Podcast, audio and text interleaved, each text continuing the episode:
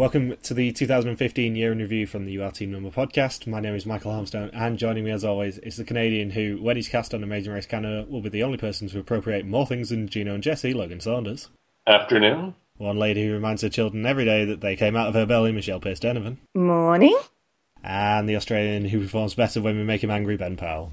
Howdy. There's one from each of the seasons we're covering there for you. you can tweet us directly at Yattencast or using the hashtag Yattencast or email us at yattencast at gmail.com.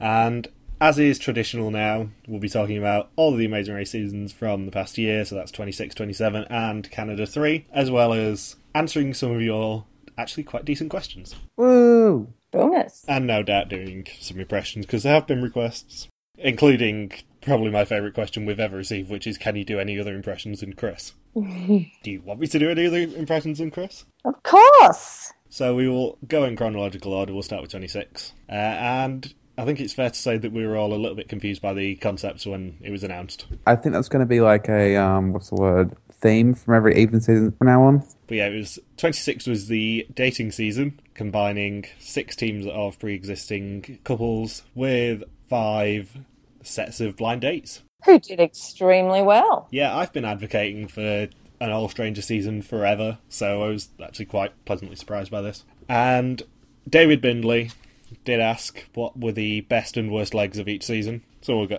we'll go for this uh, for all three seasons that we cover. I'd say the worst leg of season 26 was probably the first one. Yeah, I'd say once the season left Asia, it got awesome because then we, then we were just full Haley, full Jeff and Bracky. That might be one of the slowest season premieres I've seen, whether it comes to Survivor or The Amazing Race, in terms of just nothing happening from start to finish. Because they had to introduce everybody. But they were in the, the mud pit for like 20 minutes of the episode. Oh, yeah. I'd say there was like one or two funny moments, but then like the rest was sort of a drag, and the leg after that wasn't good either. I mean, I did rewatch a bit, I did rewatch a bit of the season like a week ago, and legs three and four are pretty good, but apart from that, it apart, the first two episodes are pretty stale. To be fair, from what we've heard about behind the scenes stories about Jackie, especially, that wasn't the dirtiest she got all season. Oh, okay. Yes, no comment. I get it. and we are actually going to touch upon those behind the scenes stories. I'm sure we will. I've had a request from Mark Highfield to um, to go back to those because we were discussing it last week. So, three standout teams for me were Mike and Robler and Haley and Jeff and Bracky. Are there any objections to those three teams being the standout teams? Uh, I would probably put Blair and Haley in the top three for sure. Maybe give a nod to Mike and Rochelle as well.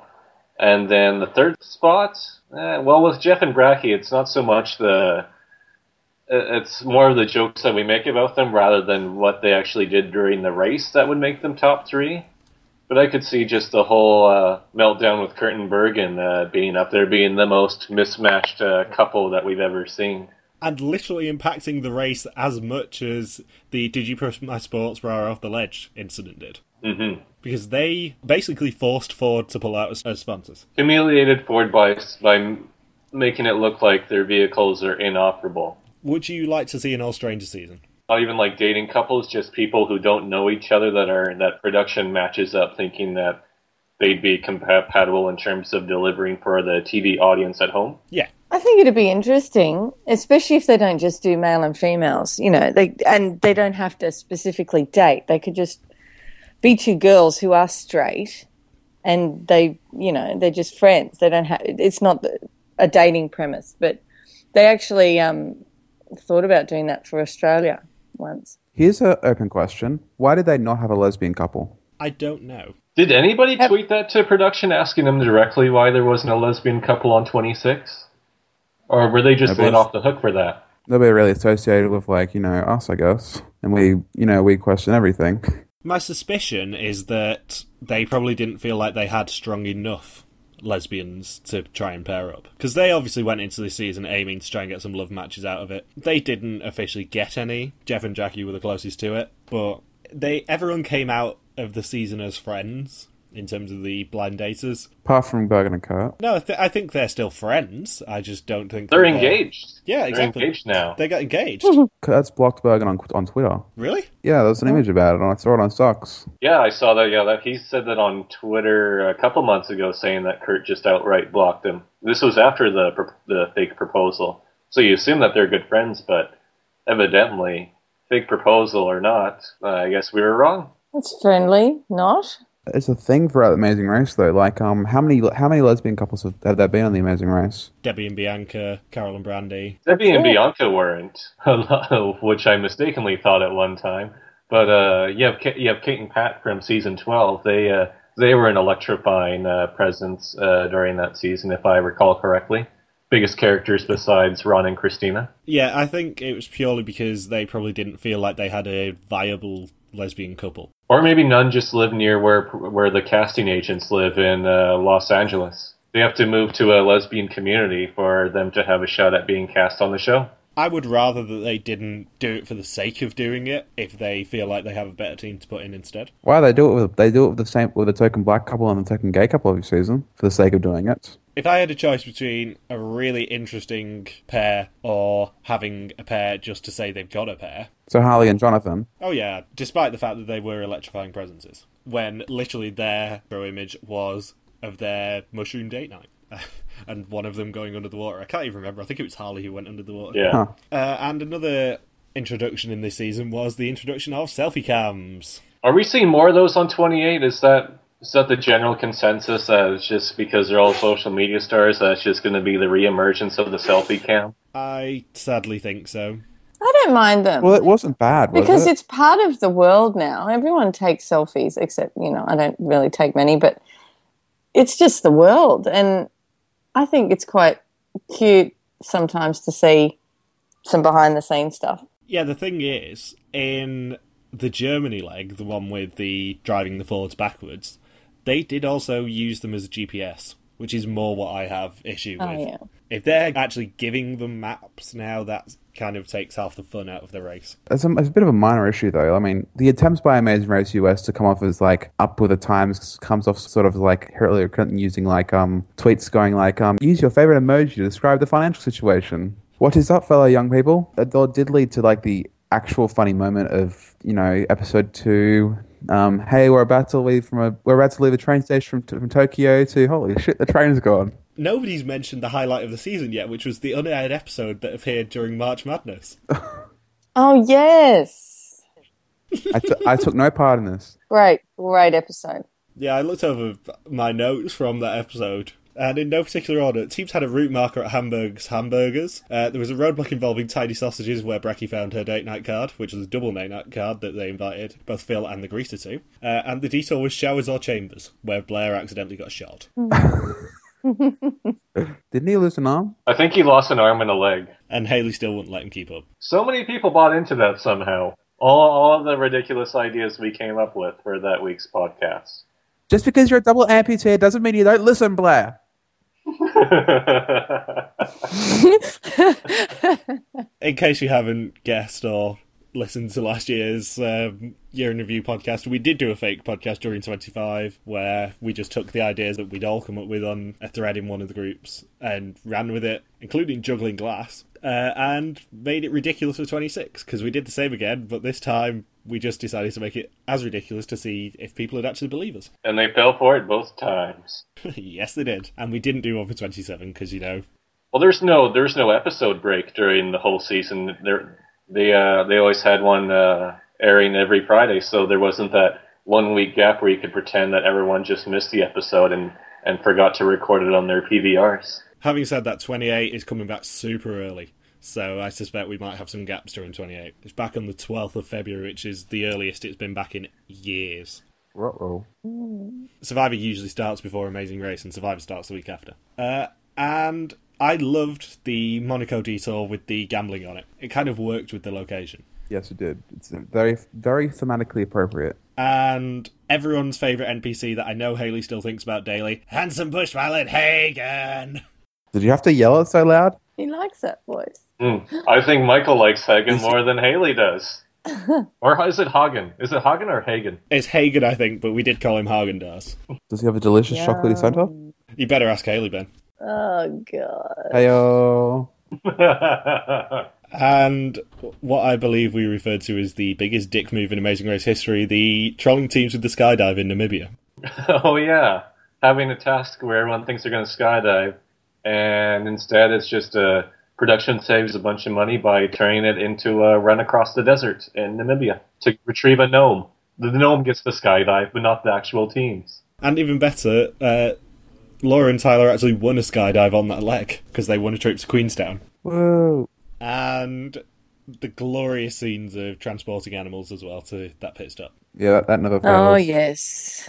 Anything with animals, honestly. Anything with animals gets everyone complaining. Given that I was re-listening to the Cat and Jesse podcast, there was I got up to the bit with the baboons actually, and that was glorious for them as well. Yes. but we'll get to that later. Mm-hmm. And Haley's one episode amazingness in Am- Amsterdam was just a highlight. If I may.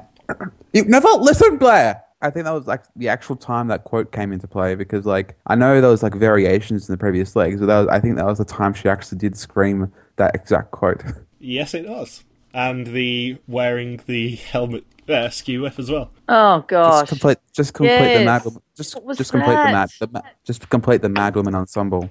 We've got, we've got to talk about the like the biggest controversy of the season: the potato spitting. How dare anyone do that? There was an actual protest, the petition that somebody wrote online and one of the, I think it was somebody who was a member of one of the Facebook groups, but they created a petition on the on the petition.org or whatever that website is, and they got an astounding 20 signatures, and they wanted Tyler and Laura to be immediately eliminated from the race, and then other commenters said, hey, the race already finished filming months ago, so they said, oh, well, maybe just uh, find them money from the whatever prize they win, and then uh, and then when after Tyler and Laura won, I don't think they came up with an alternative for a potential punishment for them spitting on potatoes. Phil was going to disqualify them at the finish line, but decided against it. Can you imagine them going back and re-recording the finish line saying, Lauren Tyler, you are the first team to arrive, but you have a 24-hour penalty for spitting on potatoes. And instead, Miss Philippines wins the Amazing Race 26. It'd be like that.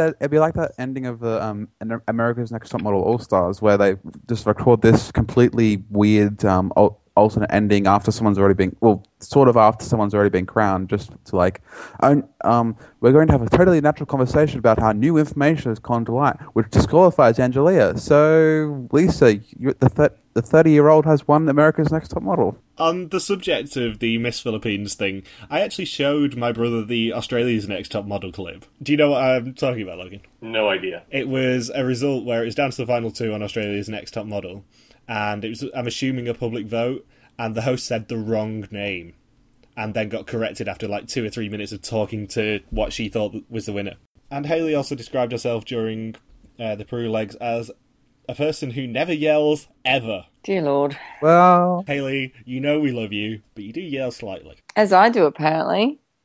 I don't know. I think I have a loud voice. Well, everyone says I have a loud voice, but I'm just talking normally. you're a, you're an Australian mum. Of course, you have a loud voice.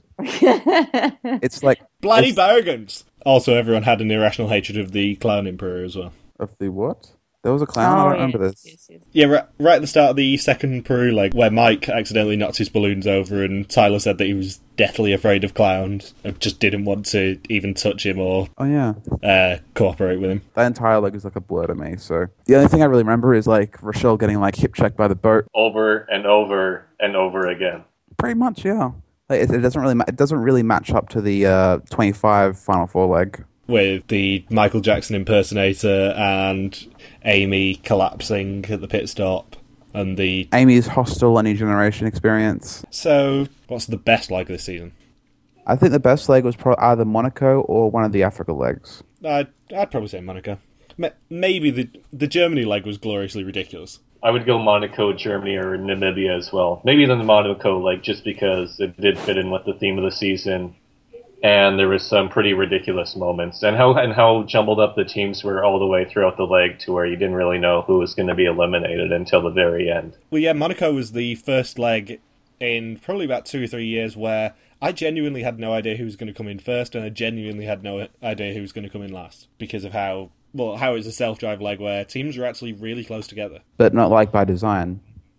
No, oh no, it was a glorious accident for them. Oh, the self-drive legs. I miss them. And we can all we can all basically agree that the worst leg is probably uh, probably the the first one, right? Definitely one of the two Japan legs. Probably the first one, yeah. A pit stop in a parking garage. However, there are some great stories from that pit stop. Go on. Go. Do tell. Do tell. Well, the week after we finished covering 26, we actually spoke with Mike and Rochelle from Amazing Race 26. Logan and I did. It's a glorious interview. Please go back and check it out because it was a, a great hour, hour and a half of stories. But there were two awesome stories that we got out of them. The first one was the, Jap- the Japan pit stop. Um, teams, as you might have seen at the start of the second leg, actually slept in an internet cafe. Now, apparently, that internet cafe was one of the most disgusting pit stop locations that they have ever had in Amazing Race history. Because not only were teams distracted by businessmen watching varieties of pornography. Uh, but the there was two showers at that uh, internet cafe, and nobody showered because of what was blocking the showers up, shall we say?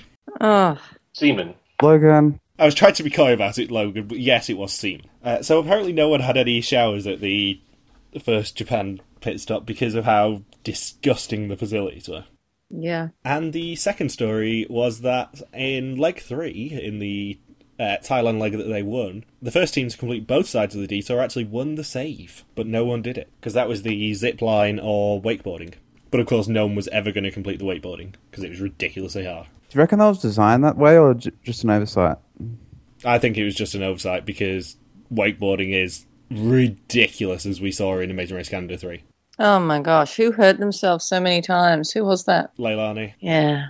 But yeah, there are some glorious stories from that interview. And there's one more story that I am privy to with the Major Race 26, which is uh, the basis of our, I suppose, jokes about Jeff and Jackie, but really not that far from the truth. Which is apparently that Jackie used to walk around the uh, elimination station house naked and annoyed everyone there. Oh my goodness. And also, they kept having loud sex. Interesting. Interesting. So any jokes that we made about Jeff and Jackie over the past year were probably not far from the truth. It's a good thing that they stopped filming Elimination Station after season 17.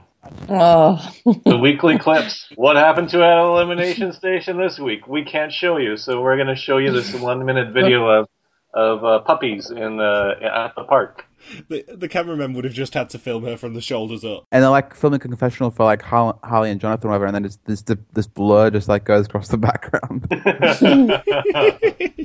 So, is there anything else to say about 26? uh the winner could have been better, Yeah, the winner could have been Blair and Haley. or Jelani and Jenny. I haven't. I don't Oh my- have much oh. to say about Jelani and Jenny. You know, like we mentioned almost all the other teams that were on 26, and this is the first time we're mentioning them. I wish I could mention them more. It's just uh you know they I did like them. It's just not not in like a tangible. Oh, here are, here is a list of Jelani and Jenny's best moments sort of way. I think the thing with Jelani and Jenny is they were quite a good match in terms of teammates. They were very competent, and editors don't tend to show competent teams if they can help it when they've got like a Blair and Haley fighting all the time. Well, look at what they did with the Express Pass. They once again made the Express Pass irrelevant once more by just being able to hang on to it until the last possible moment that it could be used for the whole season. That's how strong they were from start to finish. I think the thing with um 26 is like I think it's positive is that like even though it was all dating couples that the um the producers actually the, the casting directors actually did like put together a, a, t- a they actually did put together a cast that was varied and not just Logan and Chris times 11.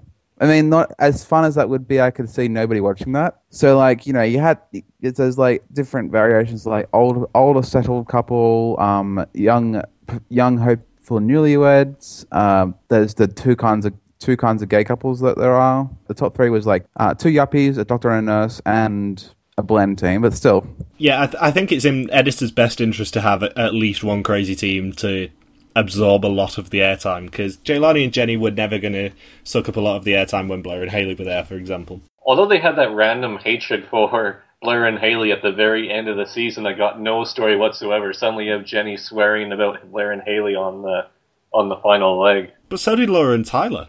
Lauren Tyler went through Namibia wanting to U-turn Blair and Haley, and then they decided on Jelani and Jenny instead. Or was it Ali and Steve that they U-turned? I can't remember. Anyway, what were you going to say, Ben? Well, what I already said, like, I mean, they were good teams. Like, a lot of them weren't particularly, like, memorable and weren't particularly, like, teams that we're going to remember for years to come, but, like, they were good. Like, we didn't we didn't discuss Ali and Steve throughout this entire podcast either, or, or like, really Matt and Ashley, apart from, oh, yes, they teamed up with Lauren Tyler. And I think the only re- reason we discussed Lauren Tyler is because they won, so. And also the spat potatoes. I would have uh, liked to have seen a bit more from Ali and Steve because I think they could have been a fun team, but I think like Jay Jelani and Jenny, they they didn't really bicker that much, so they weren't really shown much. They bickered a lot in the last two legs. With the flat Remember when we thought they'd win? We I thought, thought they were they going to would win win. because they were like get, they were getting like the modicum of screen time, which is what season before, I guess. So, from a cast that we can't really talk about to a cast that we love to talk about, because Logan and I actually split the cast preview into two podcasts because it was that good.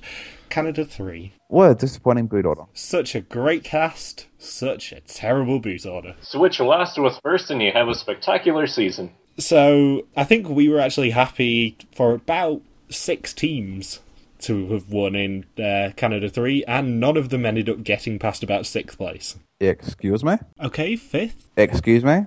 Okay, fourth. Excuse me? Brent and Sean are good though. Yeah, Brent and Sean were fun. I mean, I wanted Nick and Matt to win purely to annoy the Voldemort Mussolinis, but so obviously these standouts from the cast are capped by Nick and Sabrina, Yes. who had so much potential and were taken from us way too soon. And I've got Brian and Cynthia and Dujon and Leilani as my others. Let's say my top four for the season are in no in actually this particular order: Brian and Cynthia, Nick and Sabrina, Neil and Kristen, and Dujon and Leilani. If you want to extend it to six, it's like Simeon Opie and Brent and Sean as well. I would give an honorable mention to oh, to uh, Malias, but I think Who? we all expected that to happen. Malias, Max and Elias. C- come on, Ben, you're killing me. the first boots? Yes, but they had potential. They were ta- they were taken away from us way too early because They were just so this- bad, obviously. But a- it, eh, they were doing well up until the whole roadblock with with the reading task, and Elias did the That's right. roadblock thinking it was a sports thing, and he has dyslexia, so he couldn't read off the board. It was like the only scenario where they could have been eliminated on the first leg is a dyslexia related task. They were doing so well until they came across the task. No joke, I have four notes in a row that are just Nick and Sabrina quotes. You did adore Nick and Sabrina, though. That's because they're awesome. Is one of them? The Orange Julius task is mentioned, yes.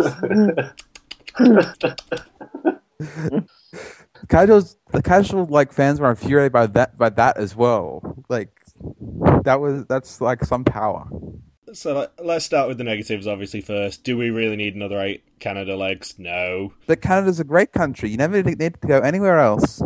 You can just stay right inside your home and never leave. I saw a brilliant joke on Sucks. Note to Mike Bickerton: Don't do that. I've been following along with the ranking the male male teams thread. I saw a brilliant quote in uh, the Voldemort Mussolini's one, which was just quote from Jon Montgomery. And guys, where are you going to go on your ten business class flights? Hmm, Toronto, Vancouver. I think that was sort of so- so- like like something they'd say that was cut at the mat because that does sound like something they'd say. They said at the finish line that you don't need to leave Canada. And and were they disappoint- weren't they disappointed to go to India? Yes, they were disappointed to leave the country because they knew they'd suck outside of the country. Which they did. They eliminated every single international leg, and the only legs that they did win were ones within Canada. They're like the exact opposite of what the Amazing Race is supposed to be about. Hmm. But of but of course, our queens and princesses, Dana and Amanda, thankfully saved them. Almost won the fan favorite.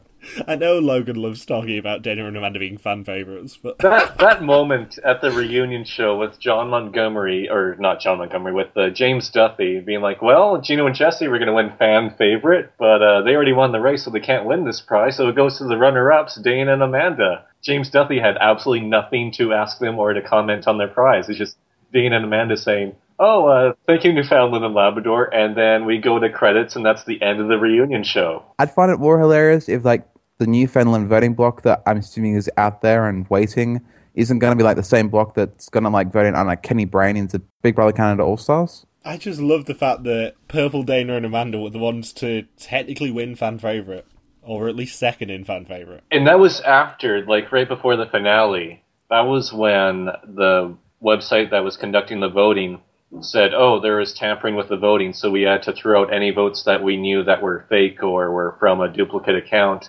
So they had to readjust it, and Dane and Amanda only had half as many votes as they did before, but were still second place. Should have been Neil and Kristen.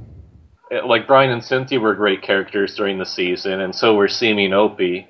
Uh, Neil and Kristen. It's just a shame that you know the the people who ended up winning at the end of the season were just the only characters that were a bit of a letdown right from the very start. And I'd forgotten how much Brent and Sean were production's favourites. even before the season began, they were really hailing them in the preseason bios that were uploaded online and in uh, promos. They got ten different positive descriptions on on the bios. Well, they end up they end up being like the like the only good team in the finale. So And they did contribute probably the highlight of Amazing Race in at least the past couple of years for me, which was Sean's repeated vomiting. In my application video, a very minor spoiler regarding my application video, one of my quotes in there is that Sean's vomit was more entertaining than the Voldemort Mussolini's in all 12 episodes combined. did you actually call them the Voldemort Mussolini's as well? Yes.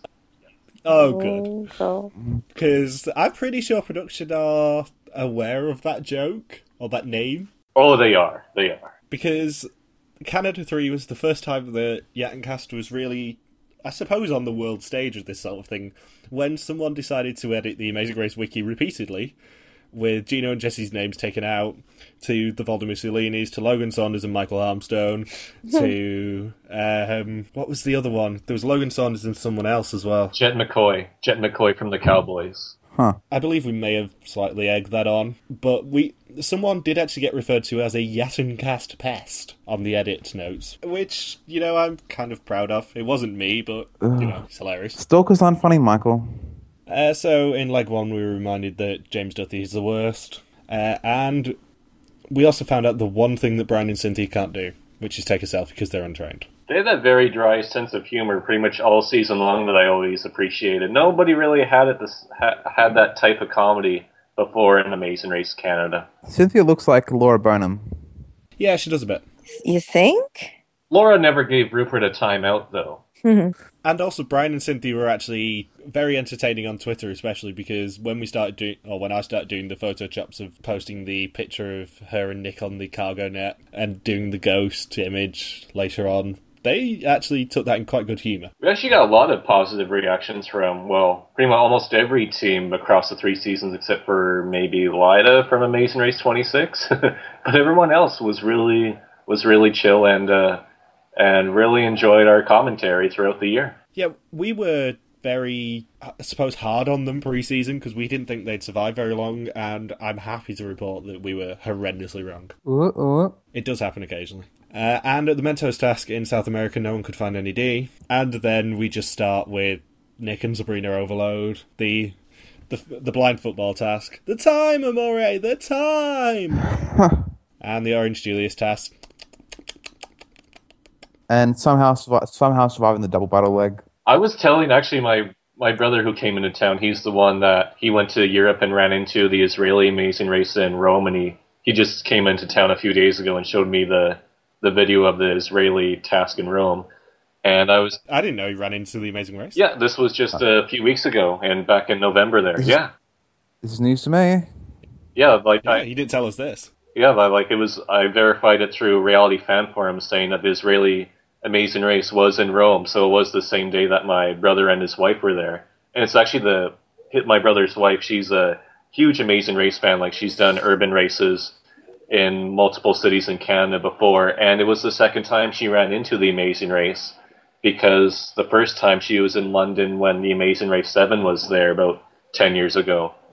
So it was just the second time that she was on vacation running into the Amazing Race. And anyways, I was telling him about Amazing Race Canada 3 because they don't have cable anymore, so they've they've sort of they've sort of fallen out of uh, watching the Amazing Race over the past year.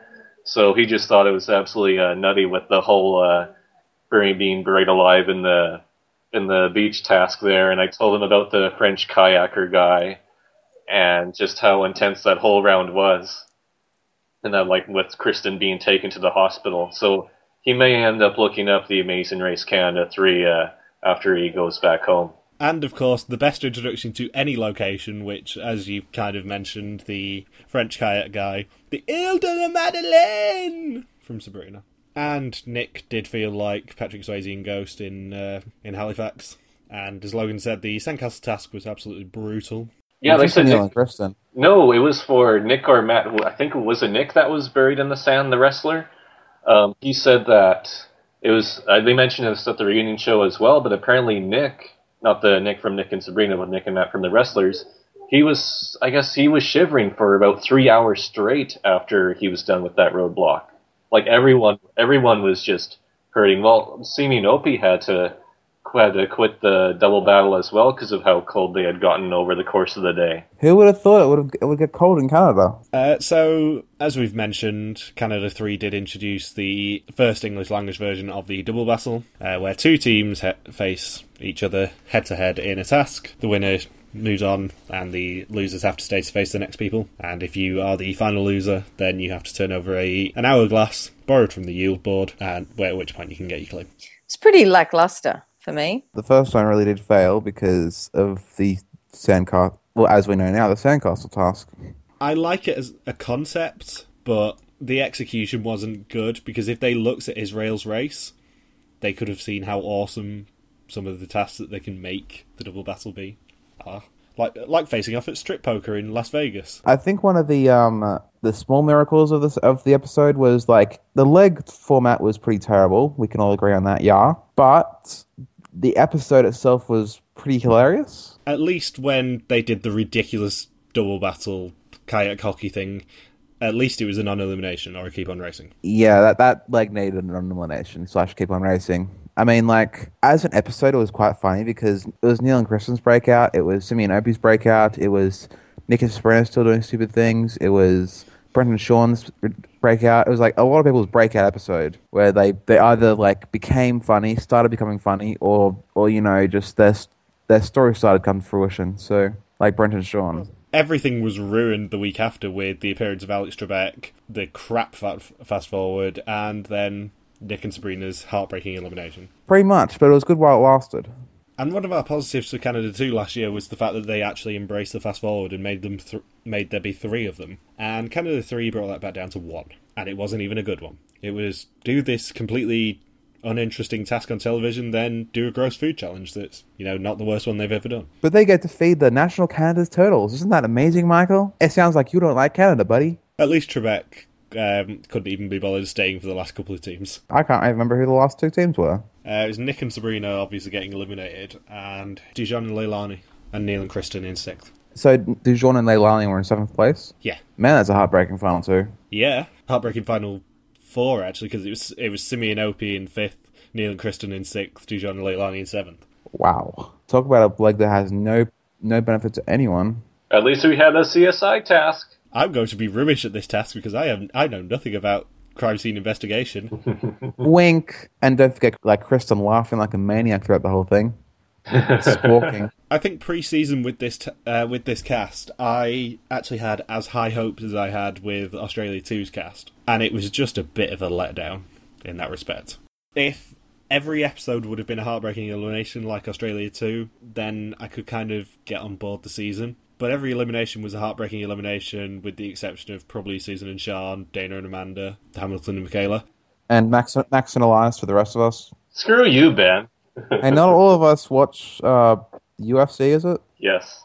Not all of us watch UFC. Not all of us have has the ingrained history with like Canada or Canadian MMA fighters or whatever. And then Trebek started the series of next five eliminations being horrible. God damn you, Alex Trebek.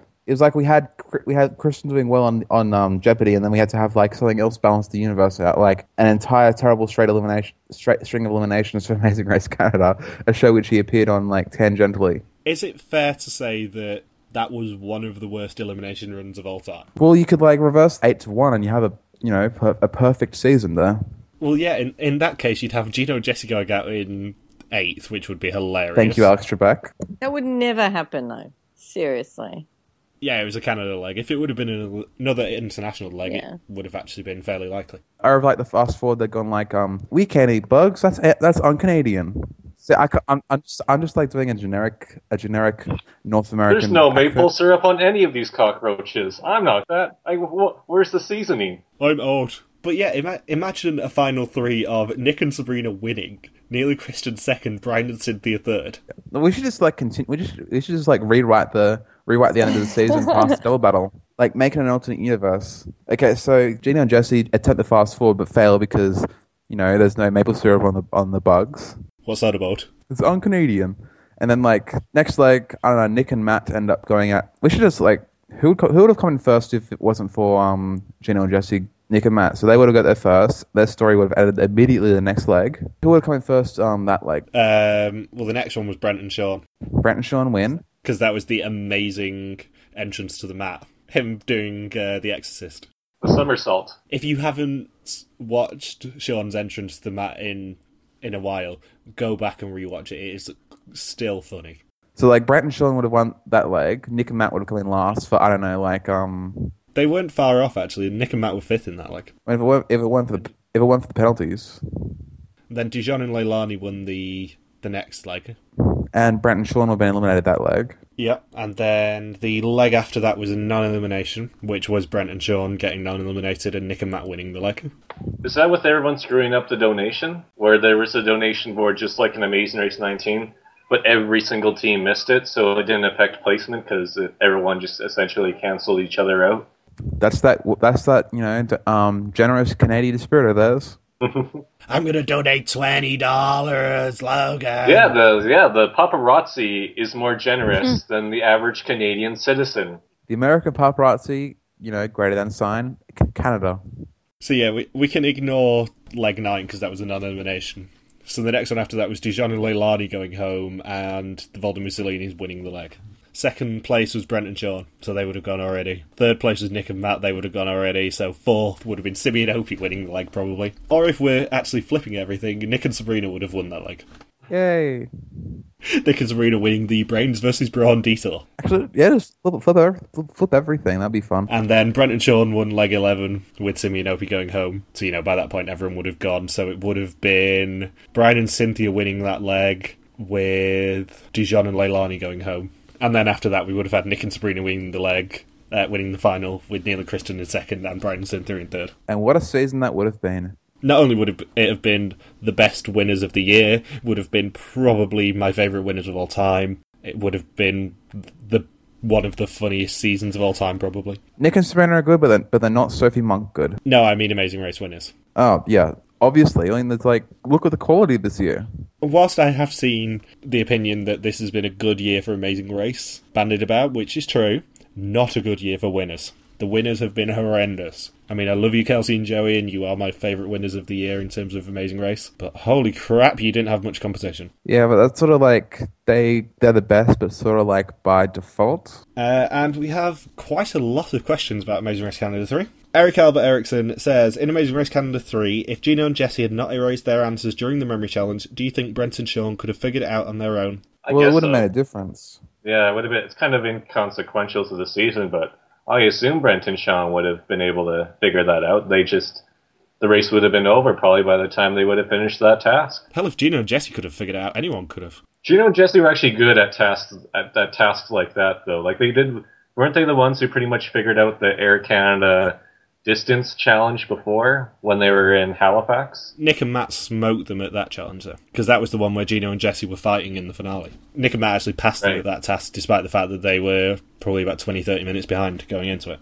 Uh, and Eric also says, if you could change the memory challenge from Major Race Canada 3, what kind of memory challenge would you have in its place? To which I would answer, literally anything else. It was a horrible, terrible memory challenge, because it wasn't a memory challenge. Yeah, pretty much. Yeah, that finale was a bit of a letdown. Yeah.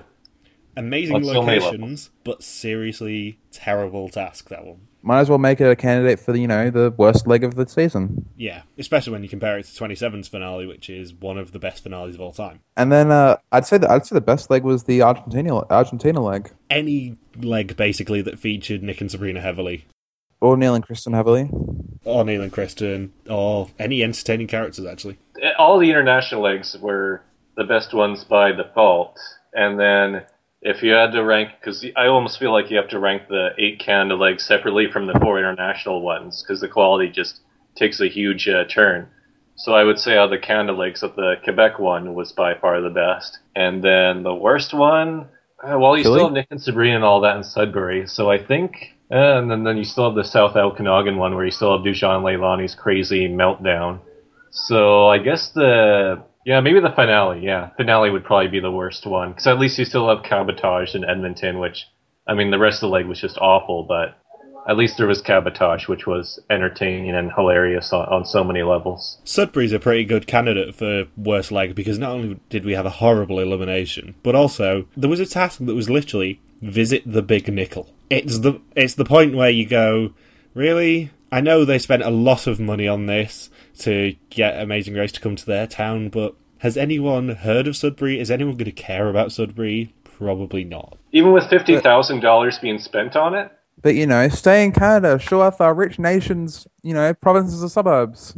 And Anthony Williams says, How come people seem to think that taking penalties is a strategic move in Canada 3? Never noticed that in other seasons. Well, it was. It actually was a, a very decent move in some cases. Like, yeah, Nick and Sabrina dropped heavily thanks to the blind football task, but they survived. by three minutes though. By three minutes, but they still survived. Did any of the other penalties work out during Canada 3? I guess Dujon Jelani's is probably the prime example of that. Especially when the, their penalties were only like two hours, I think, when they took theirs, as opposed to the longer ones that some of the other teams took throughout the season. While with Neil and Kristen, they just waited too long to take their penalty when they should have just waited it out and worked with the other teams. That was another interesting part about Amazing Race Canada, actually, is that on some of the tasks that seemed impossible, that all of the bottom five or six teams would just feel sorry for each other essentially and just work together through a task that nobody was having fun with. And Wayne Alpherson says, Don't forget to mention Gort's appearance as an extra in uh, the Edmonton leg. I thought you guys were going to take the piss out of him, but I guess you had more important issues to talk about, like Logan's man bun. Yep, mm-hmm. Gord was in the Edmonton leg. He was, and drinking apple juice apparently, rather than beer. Apple juice with froth is a bit worrying. Believe it or not, froth Gord and and my dad fresh. have the same goatee. Really? Yeah, Gordon and my dad have the exact same type of goatee. Who who has custody on weekends? I don't know. I, I'm sure. I'm sure they'll figure it out. They have the, but yeah, they have the exact same goatee, which always kind of freaks me out. So, anything to say about Canada 3 before we move on to our most recent memories? Hopefully, it's better next year. Hopefully, they don't spend eight rounds in Canada, because if they do, that's going to suck because it became very apparent this season that they're clearly running out of places to visit. I never thought I would see like the smaller towns that are just a couple hours away from me in southern BC being featured all in one round. To see Osoyoos and uh, Penticton, I just never thought that would happen. So, Amazing Race 27, which we literally finished like 10 days ago. Uh, so, continuing Amazing Race US's hot streak, this season combined a nice cast with awesome locations and, unlike Canada 3, a decent boot order. Woohoo! I can't really disagree with that. The only disappointing early boots were probably, I don't know, Ernest and Jin, sort of. I don't know. I mean, I'm not going to ask the question what was the worst leg of the season because we all know it was the San Antonio de Areco one, which thankfully I missed. Um, but yeah, Africa onwards was amazing. That was pretty Just good. arriving in Africa to get spat on, that was just gold. and They were racist in Africa. They they only spat on the white people. In different spots. I don't think there's going to be any surprise with which teams we think were the best of the season. Tiffany and Krista. There's going to be four choices. It's going to be Tiffany and Krista, Justin and Diana, Logan and Chris, Denise and James Earl. So, did you like the changes that they made in 27? Stuff like having multiple keep on racings, no double roadblock on the final leg, the relay express pass, uh, the three final memory challenges. I didn't I mind like the relay one express keep pass. on racing. One, but not three. Well, they obviously did it because of the whole, you know, cutting budget thing. Because some because someone couldn't get their Ford sponsorship. However, if it's a choice between that or having a lackluster speed bump, Or any speed bumps. I mean, we got the handicap this season. Apparently, the speed bump returns next season, but Maybe they spent maybe they spent the entire budget on 28. maybe Tyler Oakley money. I mean, they like they're going to a whole bunch of countries that they've, they've never gone to before. So But yeah, stars of the season, Denise, obviously. From her glorious entrance. See, I'm I'm just sort of writing what you would have written if you were doing the um, the end of year poll this year, but from her glorious entrance into the Rio pit stop when she said she'd put lipstick on for Phil, Come on, start all the impressions. from her begging on the streets of Poland to her face when she got spat on, to her face when she realised she had to jump off the bridge, She was everything. to her saying uh, that James Earl came out of her belly, the sarcastic clapping. Which wasn't actually sarcastic, but where we like we like twisting the facts. Uh, that's that's uh, that's what I'm an expert at, quite frankly. Twist the truth as much as you possibly can, and somehow it will all work out. And then it was accompanied by Logan and Chris, uh, not donating their all their money, fighting on every single leg. And that's why that like Logan and Chris in the final is probably like the best final leg performance ever in the history of the world.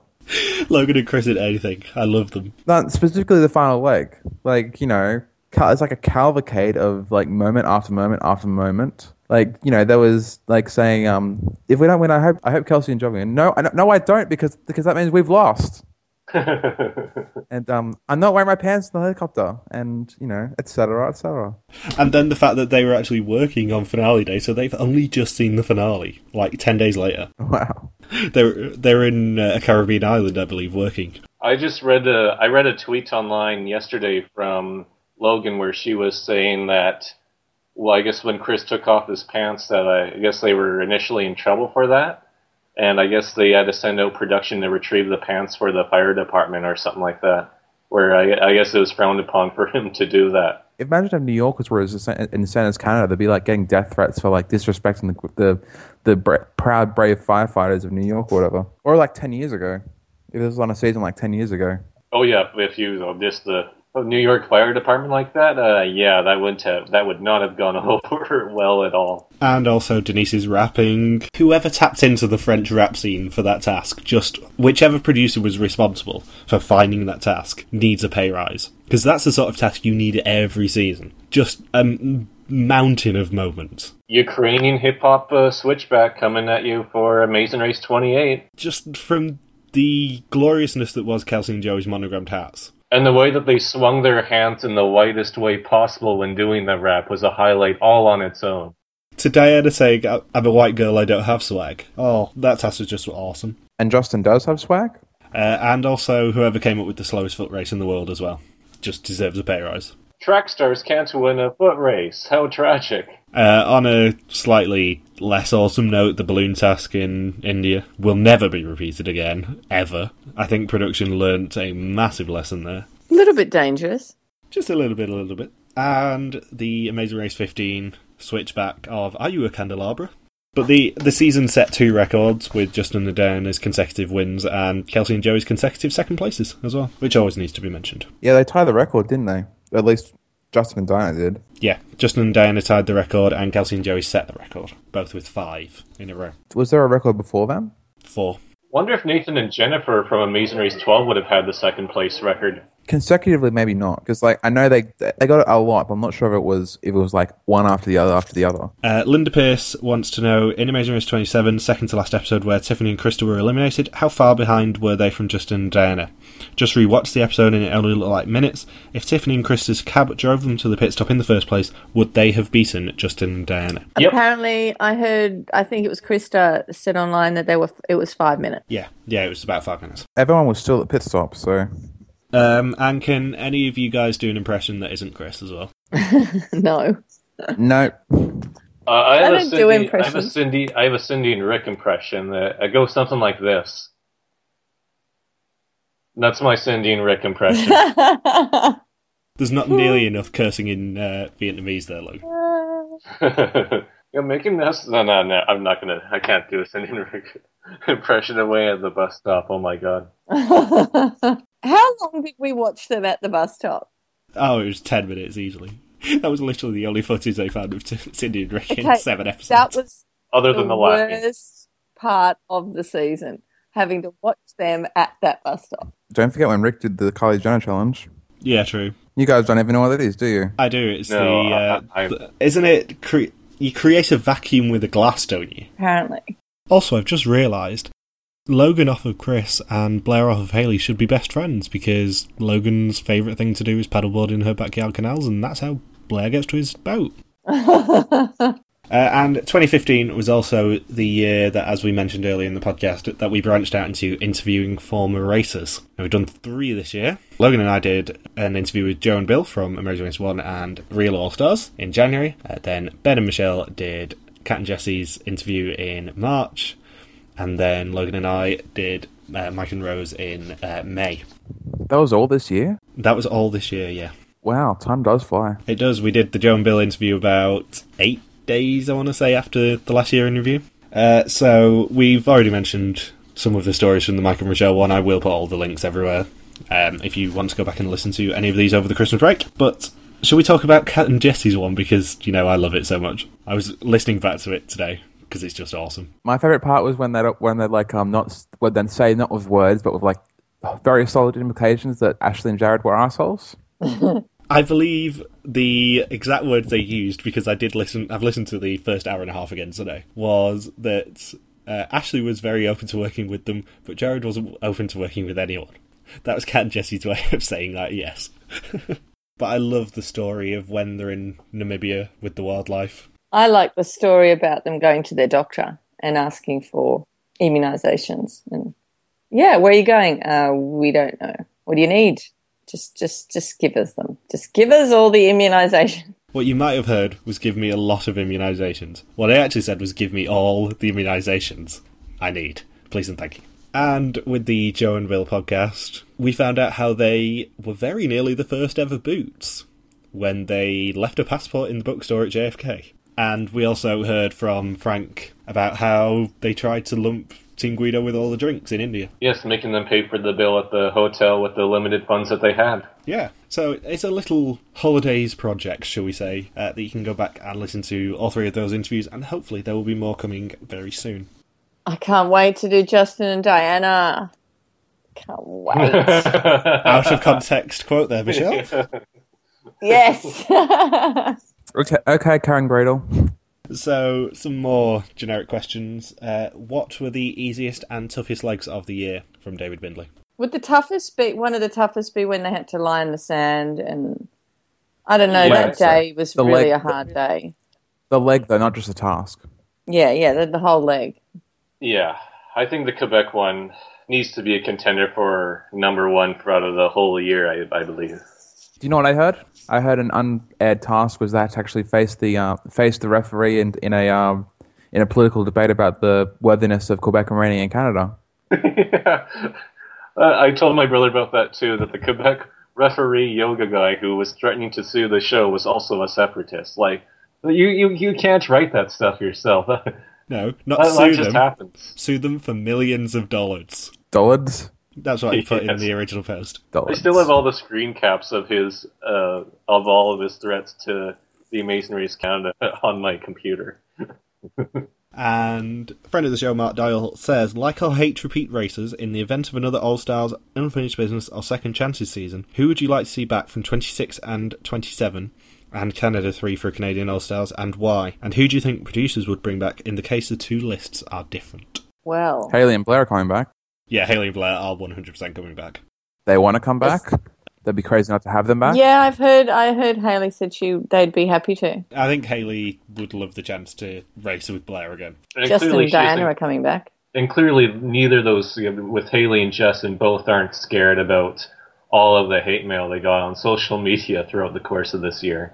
They can, they can bond and form an alliance on the race. Or can you imagine a glorious alliance of Brooke and Claire, Justin and Diana, and Blair and Haley just running the season? But like America doesn't hate Brooke and Claire. No, but can you imagine that final three? That would be probably the best final three of all time. Brooke and Claire were like ten seasons ago. Everyone's already forgot about them, according to the producers, at least. Yeah. Although uh, it's funny that you mentioned that they weren't hated, hated at all because when I was doing the Amazing Race 17 blogs, when I was looking up the like recaps and stuff online of what other what some of the other people were saying in the comments section, there's a lot of hate directed towards Brooke and Claire through the first few episodes because Brooke weird. was too loud. That was their complaint is that Brooke was too loud and that nobody would be that loud normally. Which is like that's a stupid criticism. Having said that, people still haven't forgotten about Brooke and Claire purely because I was watching the Soup finale or I R.I.P. the soup. It was awesome. And they did replay the Claire Watermelon clip again. So people are still thinking about them. They might the watermelon might be more famous than Claire herself, though. The watermelon might be on the Amazing Race 30, but not but not Claire and Brooke, unfortunately. I do remember um, hearing an interview with Brooke and Claire where they said that people do come up to Claire in the supermarkets and ask her to sign watermelons for them. Yeah, apparently, yeah, they still do that to this day, I guess. So maybe she is more famous than uh, than we give her credit for. Which teams could you see coming back for a Canadian All Stars? Well, Gina and Leilani? that- Gino and Jesse, Hell no. Dana and Amanda. Hell no. They're Canada's favorites, Michael. That's the thing. That's going to be the tricky part if Canada ever does a season of All Stars or returnees, because that's sort of the expect. That's the same thing with Big Brother Canada too. Is that neither franchise has had an All Stars version yet, but yet we're all so in tune with how reality TV works that you just assume that they have to do one eventually. So it's interesting to see how Canadian producers try to attempt to put together a cast of returning players. Are they going to go by all the fan votes and just even if the they know the cast will be boring if they just go strictly by who won the Petro Canada Fuel Your Favorite of the season, or are they going to go with who they think was entertaining during filming, even if that goes against the popular vote? I suspect that they'll have the same sort of idea as Big Brother All Stars, where they say, look, we've got some of your fan favourites back, but we've also got some interesting people. That would be my suspicion of what will inevitably happen in probably two years, I'd guess, with Canadian All Stars. Yeah, that's the Yeah, interesting yeah. part, though, is that they just have that level of inexperience where they may not know exactly what to do with the names that they've built over the past several years. I would say that we are probably likely to see a heavy Canada 3 presence in that in an All Stars. I wouldn't be surprised if we get three or four teams back from that cast. When would All Stars Canada be, though? Are you thinking like season six? Yeah. because the rumor has always been six with Canada All Stars because they have the rights of five with an option to do an All Stars at six. Is what I've heard. And if say that they decide to actually go overseas for most of the season next year, how much this how much the teams from the first three seasons do you think will actually dominate again? Ooh, um, I think Jet and Dave would probably do very well, and they would obviously get invited back for any Canadian All Stars. But the thing with with Jet and Dave, though, I may have to challenge that because the one with the first season, of course, they didn't travel outside of the country at all. But the the one semi international leg that they did have was that Chinatown leg, where they had a bit of a language barrier with some of the tasks. And Jet and Dave were very, very close to being eliminated. In fact, the only reason they weren't eliminated is because he still had uh, Jamie and Pierre are still in the mix with being hours behind on on their uh, flight. Yeah, to be fair, having been to Vancouver's Chinatown, I'm not sure I'd want to spend that much time in there either. I think Canada too will probably have a fairly heavy presence as well. I think, well, we'll probably see Natalie and Megan come back. Um, I'd prefer Alain and Audrey over Dujon and Jelani because I think they're similar demographics in that, similar ideas in that demographic. Would Hal and Joanne come back?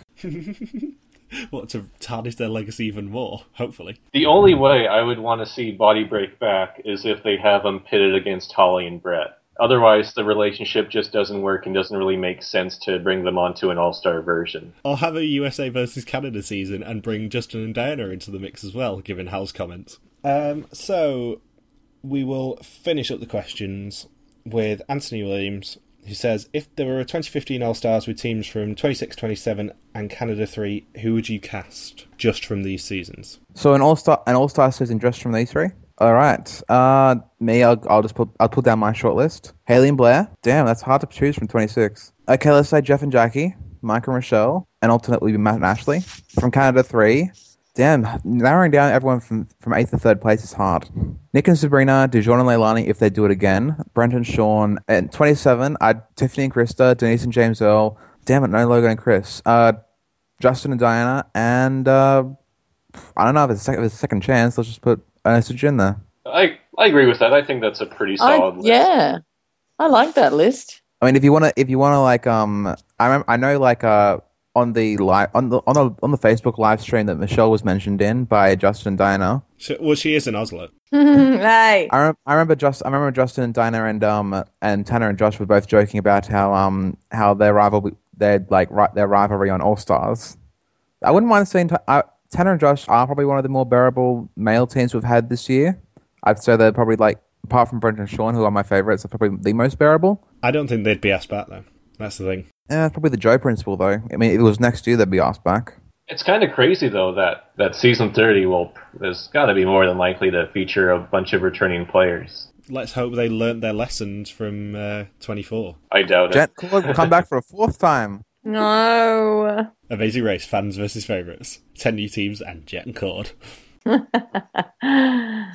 Anything else to say about this year's seasons? I think we really covered the year. Before we launch into the announcement that I've been teasing for weeks on social media. Have we covered everything this year? I think we covered everything this year. Yeah. Anything everyone else wants to add? Maybe, possibly. So are you ready for a, a bombshell? It's going to be as big as a twist as, as a date night. It's going to be better than a yummy dinner with a mummy.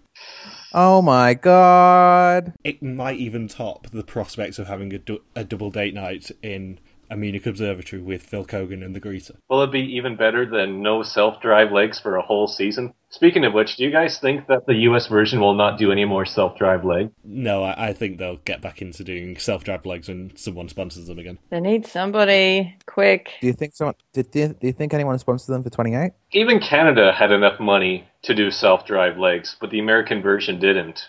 How sad is that? Pretty sad. So, a bombshell. We probably built it up way too much. If this was on television, we'd have like the lights dimming in the studio, some sort of sting. Okay, we're still building up too much, Michael. Get on with it. So, over the past 105 podcasts, the five of us have covered nine seasons of reality television and over 150 hours of episodes. Some of the contestants we've loved, some we've hated, and some we've had to defend. Our love of both of these shows and certain characters is very well documented, and in 2016, we've decided to branch out. From January 2016, the Your Team Number podcast will change. From January 2016, the Your Team Number podcast will return to just covering Amazing Race. No Big Brother Canada for this podcast next year, as Reality TV Warriors launches. All five of us will return, as well as some new faces and new voices joining us to cover more shows. Shows like Hell's Kitchen, Survivor, and maybe even some non English offerings. We'll be joining the regular schedules from next month. You'll still be able to find all our recaps in the usual places on iTunes, on SoundCloud, and on YouTube. There'll just be a new site to go with it. So yeah, mark that down. We are next year. We're not just the YTN cast. We are will be RTV Warriors. And the Your Team Number podcast will still exist. It will still be the home of all your amazing race opinions. We'll just be adding some more to the family. And what those are, we will confirm in the new year. That was a bombshell. I think everyone's a bit gobsmacked at that. No one knew it was coming. Nobody's saying anything. I mean, it's, Yeah, even- I'm speechless. I am speechless right now. But yeah, the, there's no need to worry. None of us will be disappearing. None of us will be doing any less bitching about 28 teams, let's be honest. Oh, we None- might none of- disappear if someone gets on a, a race or a reality show somewhere. yeah, I was just about to say that. None, none of us are disappearing for a month to like go overseas to like go overseas and help with charities or anything. Not, not that I know of. Not that I know of. None of us will disappear yet. And if any of us were to disappear, they would need to tell me before the season starts so that you can be credited as a guest star. Duty calls eventually. So, on that literal bombshell, is there anything else to add? I think we need to have someone look up the definition of literal. That's literally a bombshell. Literally. So, thank you very much for joining us. We will be back as part of the Reality TV Warriors next year. If you enjoyed the show, please subscribe and rate the episodes on iTunes. If you want to see what we're rambling about over Christmas and the New Year, you can tweet us directly at Yankcast or individually at MJ Harmstone, at Loxpagaki, at Bear333333, at Ink1Y, and at Eamon underscore Smith, all of which is spelled in the descriptions everywhere. And finally, if you want to catch up on any of the interviews you may have missed over the break with Michael Michelle from Amazing Race 26, Joe and Bill from Amazing Race 1, and Kat and Jesse from Amazing Race Australia versus New Zealand, all of those are available on iTunes. Thank you, and have a wonderful Christmas and New Year. Merry Christmas and a happy racing new year. Happy holidays because I'm non-denominational. Hashtag 250, hashtag Gettingcast, hashtag Reality TV Warriors. Peace. Peace out. Eight out. Bye. Logan.